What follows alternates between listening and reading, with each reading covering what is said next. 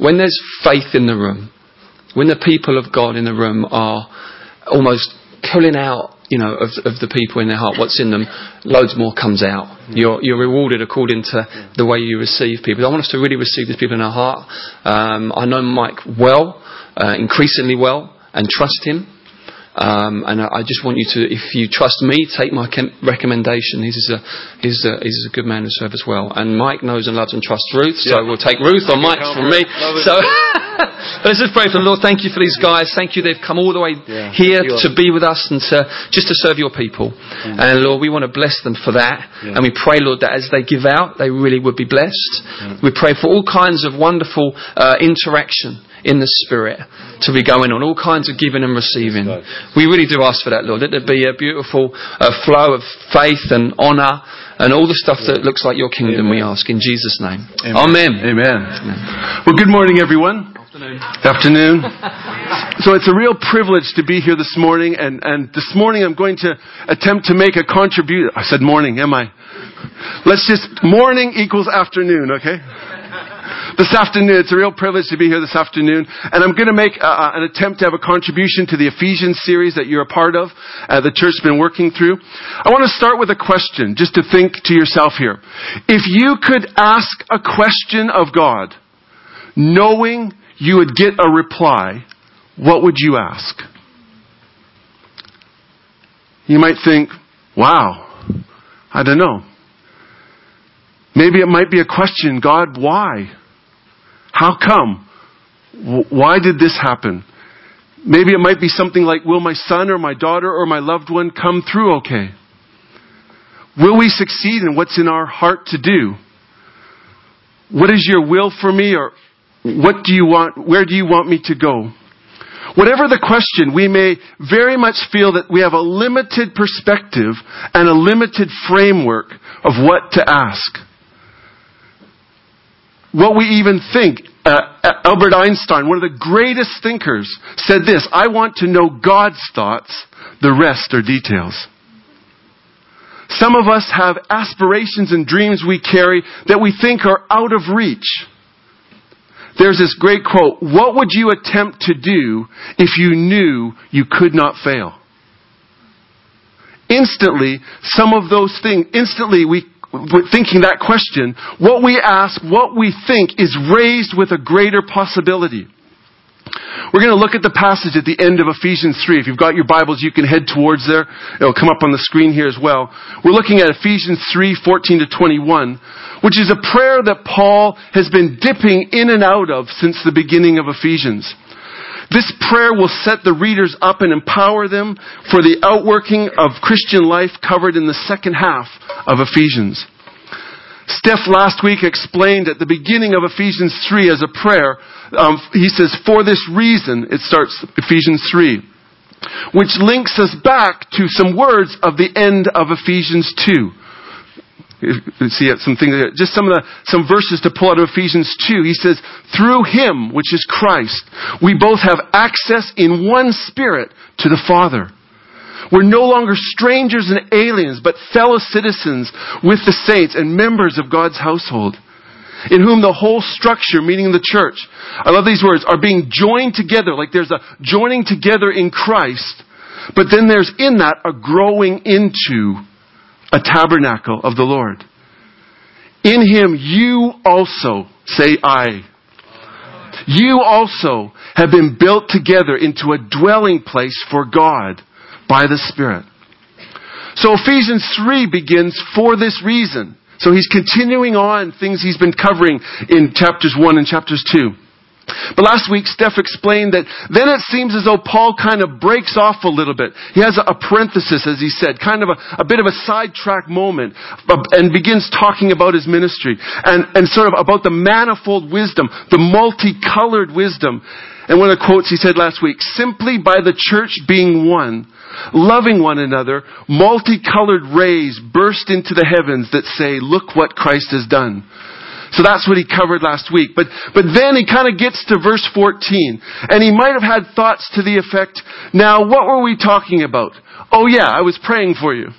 Kind of like my wife sometimes when she comes home from work and she, she's had one of those days that all of a sudden she starts talking about a meeting that she's having and gets in the details and then she kind of chuckles and talks about something that happened in the office and I'm thinking, is she still talking about the meeting or not? And so, and then I realize, wait a minute, have you had anybody to talk to today? She says, no, no, no, no, I haven't. So, he says, for this reason, which brings us back from verse 1. And we're going to see here in this passage, interestingly, this is a whole prayer in one sentence.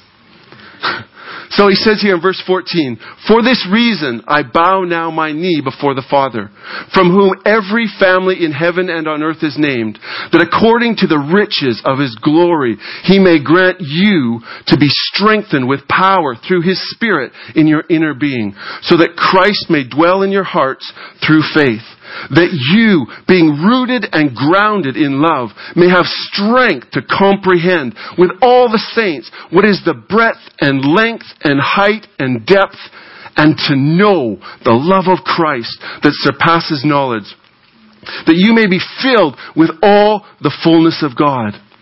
And then he concludes, now to him who's able to do far more abundantly than all we can ask or think, according to the power at work within us. To him be the glory in the church and in Christ Jesus through all generations forever and ever. Amen. This is such a supercharged passage. Like was said before, you want to kind of read Ephesians in small doses. These eight verses are packed with rich truth. It's kind of like a biggie sized triple burger with extra cheese and extra pickles. You kind of just want one bite at a time and just kind of chew on it here. Or the veggie equivalent for those that. Here's the headlines of where I'm going. Paul is praying that they would know and experience being an empowered people. Having the power of Christ in us, knowing the love of Christ for us, God can do exceedingly great things through us. In a sense, this prayer is a further application from what Paul encouraged them and prayed for them in Ephesians 1. He said there, having the eyes of your heart enlightened that you may know the hope which He's called you, that you may know the riches of His glorious inheritance in the saints, that you might know the immeasurable greatness of His power towards us who believe. In the first chapter, he's almost as if his prayer is for revelation. Here it's a prayer to experience that power. I want to unpack this prayer a little bit as a foundation, and I want to springboard off it at the end to encourage us how this can apply even as Paul talked to the church in Corinth about being a prophetic people. So in verse 14 he says, For this reason, I bow my knee before the Father, from whom every family in heaven and on earth is named.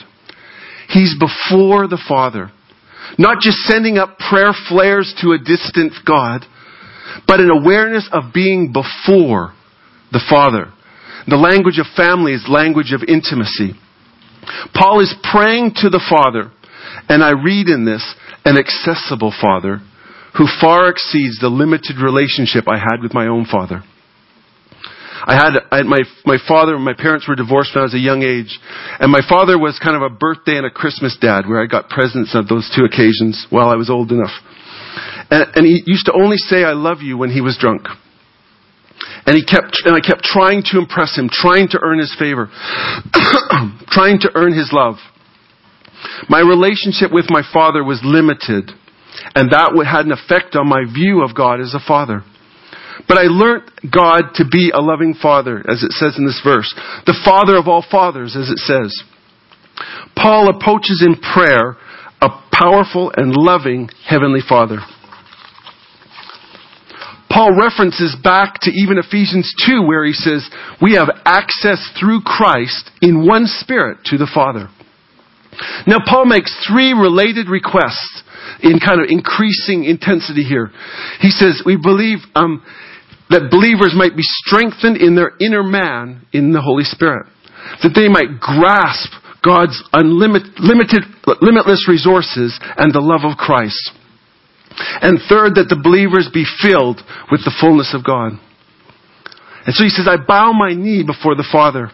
And then he goes on in verse 16, excuse me, that according to the riches of his glory, this is heaven's endless rich storehouse, we might, he might grant you to be strengthened with power through the Spirit in your inner being. The first request here is for inner spiritual strength. This is not self-discipline. This is not just the power of positive thinking. This is not simply physical strength or emotional strength. This is a fundamental work of God from His Spirit to our spirit. And He's asking that believers be strengthened inwardly through the Holy Spirit. So why would they need power for? Well, Paul's prayer in Ephesians 3 plays an important role for preparing them for the challenges that they're going to work through in the later parts of the, of the book. Walking in unity, living the new life, healthy relationships, standing strong in the battle. So first of all, we all need power to change. Paul's request for divine enabled power is precisely what the, the readers will need. The idea of putting off your old self is not something we naturally come by on our own ability. Areas that we can feel powerless in. We can feel powerless in anger. We can feel powerless in our fears. We can feel powerless in our addictions. But we need that. Thank you. Thank you. I've got a frog. Thank you. We need the Holy Spirit's power. Thank you. Thank you. We need the Holy Spirit's power to be the agent of change in our lives. Without it, we're powerless.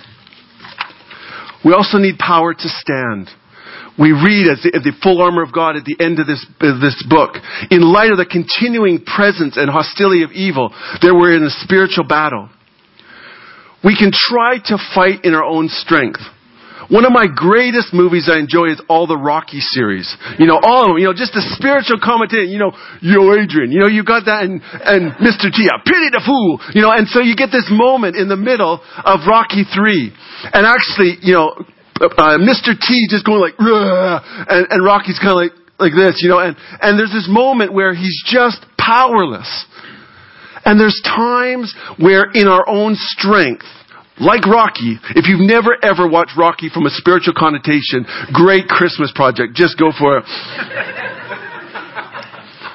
but we see here, we can feel powerless.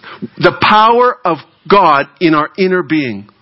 And Paul asks God, who has an inexhaustible resources at his disposal, to provide the readers an inner strength of spirit by the power of the Holy Spirit. He's praying for them to be strong in spirit. He also prayed in Ephesians 1 the Spirit would impart wisdom and revelation to know God better, that they might know His incomparable great power. But now He's asking for this divine power to be in them directly, that God would strengthen them inwardly through the Spirit. You see, God never intended for us as believers to simply read about or to have an understanding of God's power, but to experience in our lives. Praying you have Holy Spirit strength in your inner man. Paul knows the more the Spirit empowers our lives, the greater will be our transformation into the likeness of Christ, won't it? And that's why he goes on to say that Christ may dwell in your hearts through faith. He actually has the word so that in the, in the ESV. Now I know what you're thinking. Obviously, this is a, a group of people that are already believers. Isn't the, isn't uh, Christ already in their hearts? Interesting question. Why is he praying for that? To have Christ dwell in our hearts through faith means for him to be at home in every corner of our lives. The action of dwelling suggests that, that Christ may take residence in your heart. And the commentaries give this kind of analogy. Imagine that, that you have a house, a couple, uh, you know, carefully mus- marsh, pardon me, marshaling, pardon me, a couple put together uh, resources for a down payment. And they buy the house recognizing full well that it needs a bit of work. You know, when most of us, most of us would agree that there were moments when we became Christians, our life needed a bit of a work done to it. You know, Christ bought the house of our lives, but it was a bit of a fixer-upper, wasn't it? When Christ by His Spirit takes up residence within us, He finds the moral equivalent of mounds of trash, holes in the walls, structural damages, and a leaky roof. Rooms still needing sorting out, locked out rooms of pain. And day by day, we learn to cooperate with the power of the Holy Spirit in our lives. He sets about turning his, this residence in, of our hearts into a place appropriate for Him, a place that He feels fully comfortable. It takes a great deal of power to change, and that's why Paul prays for power. Years after the purchase of our lives, everywhere we look around that's our spiritual house, we see the results of the labor of the Holy Spirit as more and more of our life Christ dwells. So we prayed for that you may have uh, power in your inner man, strength in spirit, and Christ dwelling in your heart. And then he says that you, being rooted and grounded in love. Here he's using two sort of metaphors. One is, is a, uh, an agriculture term, a plant being rooted. Another is a construction image which speaks of something being built upon. Like a tree, we must send our roots down into the love of God. Jeremiah says, He is like a tree that sends out its roots by the stream. There's nothing static about this. Like a building, we're to build up on the foundations of love. Everything that we're building needs to be in a foundation of love. If we're properly rooted and properly constructing on the foundation of love, nothing will be able to shake us. And then Paul prays for another strength. Not only power in our own being, not only that Christ may dwell in our hearts in all the areas of our life, but he prays that you may have strength to comprehend with all the saints the breadth and length and height and depth and to know the love of Christ. It surpasses knowledge. The world's view of love is limited. You know, pop songs like, I want to know what love is. You've lost that love and feeling. Or the country song, tennis must be your racket because love means nothing to you. If you look in the NIV, it says there though that Paul is praying that they may grasp. The NIV says the breadth, the length, the height, and the depth is the love of Christ. But actually we need to be true to the text. It actually doesn't fully say that in the original language. But if Paul is intending them to grasp the endless dimensions of God, he mentions wisdom a little bit earlier in the chapter, then love would certainly be a part of that. But Christ, but Paul clearly assumes that his readers, Christians though they are, still did not fully appreciate the love of Christ for them. Even as believers, I don't know about you, but sometimes for me, we can still feel, I can't understand how Christ could love me but it's for the asking. He now wants them to have the power to grasp just how great and limitless God and the love of Christ is. This, be, this uh, cannot be merely an intellectual exercise. Of course, for God so loved the world that he gave his only son. Uh, not the song, Jesus loves me, this I know, for the Bible tells me so. It's not just an intellectual exercise. Have you experienced the love of Christ in such a breadth, length, height, and depth. And I really felt even here this morning that God just wants to encourage some people that sometimes in your interaction, when you're in the presence of God, that you become overwhelmed with tears and it's hard to understand, why am I crying? And I believe God just wants to release some people and t- that it's the touching of the heart of the God that God's doing a work of compassion and deepening your love and your understanding of your love for God. And so sometimes we can equate tears to be something that's wrong, but actually you're touching the heart of God. And God just wants to encourage you with His heart. Paul adds to his prayer that they might fully grasp a love so massive that it contains all the saints. Imagine a love that, that can be grasped by all the saints. That's a massive love. John Stott says, the love of Christ is broad enough to encompass all mankind, long enough to last for eternity, deep enough to reach the most degraded sinner, and high enough to exalt him to heaven. Imagine a people so full of the Holy Spirit's power. Imagine us with a deep grasp of how great and manifest the love of Christ is for us. And he says, and to know the love of Christ. Paul doesn't mean to suggest that these readers have never experienced the love of Christ, but he prays that they would experience this limitless love in a way that they'd be rooted and established in that love. It's knowing how much you're truly loved and to experience that love in, lim- in unlimited amounts. The commentary kind of draws to attention that it speaks of knowing something that is surpassing knowledge. There's no way that we could do that in our own understanding. That it requires us, this kind of a deliberate paradox. But however, however much one comes to know the love of Christ, there's always more to know. It's inexhaustible. You cannot personally, personally know what is beyond knowledge. It takes the Holy Spirit's power to comprehend and know the love of God that passes knowledge. If we're lacking the revelation of the love of God in our lives, then all we need to do is ask our Father to give us the power to know His love. It's a simple prayer this morning. Let's keep it simple. Father, show me your love. Reveal it to me. Let me grasp it. Let me know it. And I felt even this morning that God wants to break into hearts graciously those that feel unlovable. That there's a block of knowing and receiving God's love. That there's a gentle, compassionate, powerful sense of God's love for you this morning. To know the love of Christ is to know Christ Himself in a widening experience and to have this boundless love flowing from us to a hurting world. How can we love the unlovable? Love our enemies. Love someone who's treating us badly.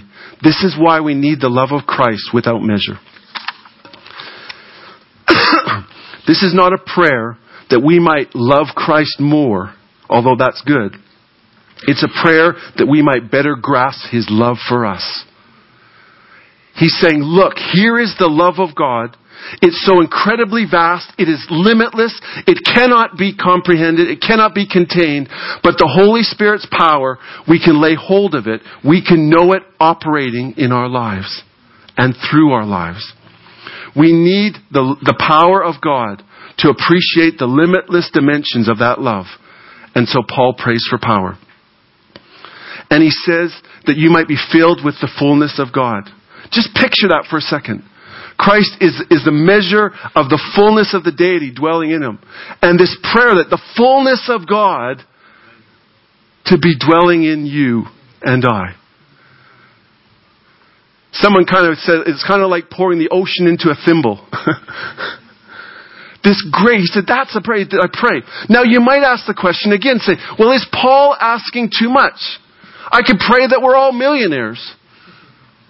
Is he asking too much? Is he just having a big prayer day that he's asking super big? But then verse 20 says this. And this is where, this is a moment in Paul's writing where he comes back and he, he brings the focus and the praise and the glory to God. The doxology they call it. It's just, it's like, let's bring it really focused. Now to Him. To God. Now to Him who's able to do far more abundantly than all we ask or think, according to the power at work in us. This is the answer to whether people, whether Paul's prayer is too bold, whether he's asking for too much. It's impossible to ask God for too much. His capacity for giving far exceeds our capacity for asking or even imagining. Be able to to, to do far more abundantly than all that we can ask or imagine. The language here, Paul's language is stretched to the limit. He's using a, a, a phrase of words which is better rendered infinitely more than, kind of like Buzz Lightyear, to infinity and beyond. There's no limit to what God can do. That's what, what He can do far exceeds anything we can dream or imagine, much less ask for. The limitless God meets and exceeds our limitations. And it says, and to him be glory in the church and to Christ Jesus through all generations forever and ever. Amen. Now, let me just land this just a little bit here. we see in Paul's prayer three elements. We see the Holy Spirit's power, we see being rooted and grasping God's love, and we see God doing exceedingly great things through us. Steph explained when he did the overview of Ephesians at the very beginning of this series that it, this, this Ephesians book seemed to be more of a circular, a circulation uh, of to the churches. That it wasn't necessarily specifically issues related to Ephesians, unlike in Corinth where there was a letter that was specifically addressed to the church there. And so, what I want us to see, just very briefly, I just want to show a snapshot here that Paul's using similar language in 1 Corinthians 12 to 14. That what we see here, these elements again. Now he says in 1 Corinthians 12:1, I think you'll see on there, there you go. Now concerning spiritual gifts, brother, I do not want you to be uninformed. The interesting thing about this verse is the word gifts is not in the original language. So it actually, he's not just talking about gifts specifically. Is he saying now concerning spirituals, concerning being a spiritual person, I don't want you to be uninformed being a person full of the Spirit's power, which includes his gifts.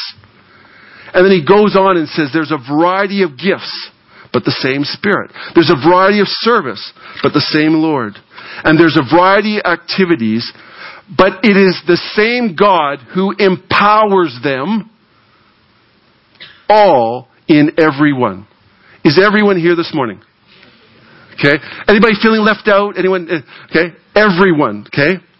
And then it says to this in verse 7 To each, that's you and I, to each is given the manifestation of that Spirit, that power in us, the manifestation of that Spirit for the common good. What does that mean? I have here a fizzy drink. Okay, this is Coca Cola, other brands are available. we are the tin can, we're the vessel. And God puts His Spirit in us. And then when our, when His Spirit stirs in our spirit, and then when I step out and open my, when I step out and open my mouth, manifestation. Out comes gifts, out comes fruit in my life. And so he says that power in us is manifested out of us for the common good. Being a spirit filled believer, the Holy Spirit can manifest any of the Spirit, the gifts of the Spirit when needed for the common good. The manifestation of the Spirit for the common good. And then obviously goes on, the sandwich in the middle in 1 Corinthians 13. He talks about if I speak in the tongues of men and angels, but have not love, I'm a noisy gong and a clanging cymbal. And if I have prophetic powers and understand all mysteries and all knowledge, and if I have all faith so as to remove mountains, but have not love, I'm nothing. So we see here power and love together. And then he concludes, as I will in 1 Corinthians 14. Paul links the two together. Pursue love and earnestly desire the spiritual gifts, especially that you may prophesy. Let the gifts flow out of your heart, out of love, rooted in love, and let that power manifest in our lives. So when we see that, able to do far more abundantly than all that we can ask or think, according to the power at work in us. That ability for God to do greater things than we can think is through us, not just out in the ether. The Holy Spirit in us empowers us to do far more than we can ask or think. There was a scientist that I know that, that I heard about him that he says that he has dreams and visions when, when he's sleeping, obviously he's dreaming, and during the day his visions, that's a good, good plan. But he actually dreams molecular formulas that he gets up and creates in his laboratory. So the Holy Spirit enabling him to do more than he could do himself. He actually says in the midst of worship, he sees formulas. That scientist is doing incredibly more than he can ask or think. An executive skilled coach is asking God when he, when he goes into, um, into working with colleagues to give words that would unlock that person's situation and their problems. They're doing exceedingly more than we can ask or imagine. So today, Paul is praying for an experience to come to a people of God. And it's not a big ask because He is bigger than all that we can ask or imagine. So today, we can apply this three ways in our lives. Three sort of responses back. First of all, Father, I need more of your Holy Spirit, your divine agent of change working in me. I notoriously kind of drive my car with the, with the petrol approaching E. And, and I just, I can go another block. I just go another round the corner. But God doesn't want us to be riding on the empty of, of His power in us. He wants us to be full plus. And so if you feel like the engine is showing E, or your fuel gauge is showing E, we need more power in us, Lord. We want to be filled with the fullness of God. Secondly, Father, I need not only comprehend your great limitless love for me, but I need to experience it. That your love would flow in and through me. That simple prayer, God, show me your love. And lastly, with the power of Christ in me and the love of Christ in my life, Lord, remove the limitations of what I can ask or think or do far more abundantly than all we can ask or think. Let the fullness of your power and the depth of your love manifest through me. So in just a little bit of time, what we want to do is just want to take an opportunity for us to respond to God. There's something for the asking. It's almost like Christmas is coming today. It's something that the Father wants to give to us. And so we're going to hand it back to, to, to, to Steph, and then we'll, we'll continue on with that afterwards.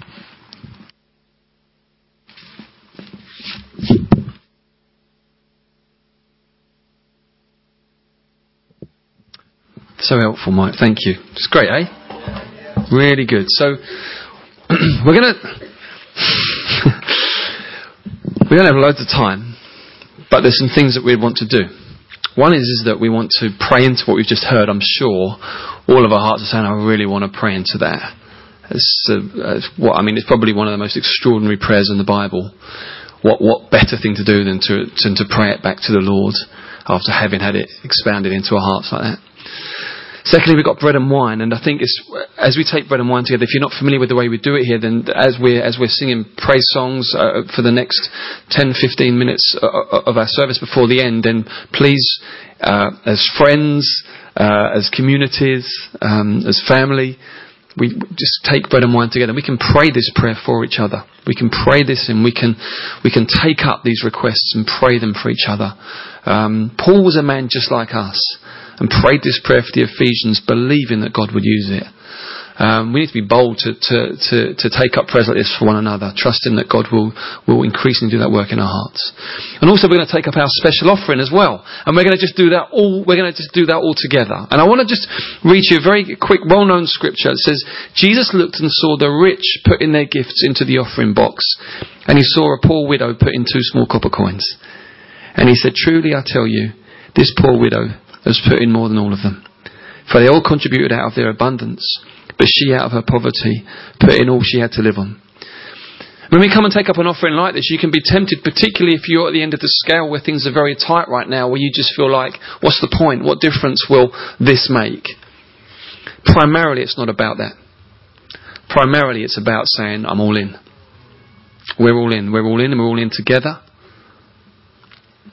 We want to we want to give ourselves to what God is doing among us. It's learning to say us and we as much as we say I. It's just learning to say I'm part of I'm part of this. If you are part of the church and so I want to do call I want to call you to give. I do believe that Jesus is true to His word and that there is a blessing in giving, and that it's actually more blessed to give than receive. So I do want to call you to give today. Some of you here are rich. You have an abundance to give out of. Thank God for that. Give richly, give abundantly. If materially you don't, then give with an abundance of your heart and let's invest together. Amen. Amen. So why don't we stand to our feet? If the band could come and and, uh, and, and help us. Like I say, there's pots and pens and there's practical things down here. So the offering pot will not be going around to the seats. As you come down for bread and wine, as we're singing, come down and please just uh, place your money. Um, in the pot as we take up the offering now. So that's where they are. Um, thanks, Gemma, doing some good things there with pens and forms. And if you haven't got any gift aid envelopes, they're down there, and there's probably some IOU slips there too if you have, if you need one of those. And please do come forward if you'd like to use this space as we as we sing to the Lord. As you do that, I'm going to just thank the Lord for that wonderful message, and. Uh, prepare our hearts to praise and honour His name. Lord, we thank you for your abundance. We thank you for your great abundance that we just heard about. We love to hear of your mighty love. we love to hear of what it means to have you dwelling in our hearts, you being at home in our hearts, Jesus. Thank you for conquering our broken lives in the first place. Mm. Thank you for coming in and making us your own. And we pray, Lord, that more and more you would be fully at home dwelling in us. More and more, Lord, we would be being restored to your image. And Lord, as we praise your name now, as we take bread and wine, as we give of our resources, as we pray for one another, Spirit of God, fill us. Spirit of God, help us. Spirit of God, enable us. That this wouldn't just be a, a human work, Lord, but we would be energized by your power moving through our lives. We pray this in the name of Jesus. And all God's people said, Amen. Amen.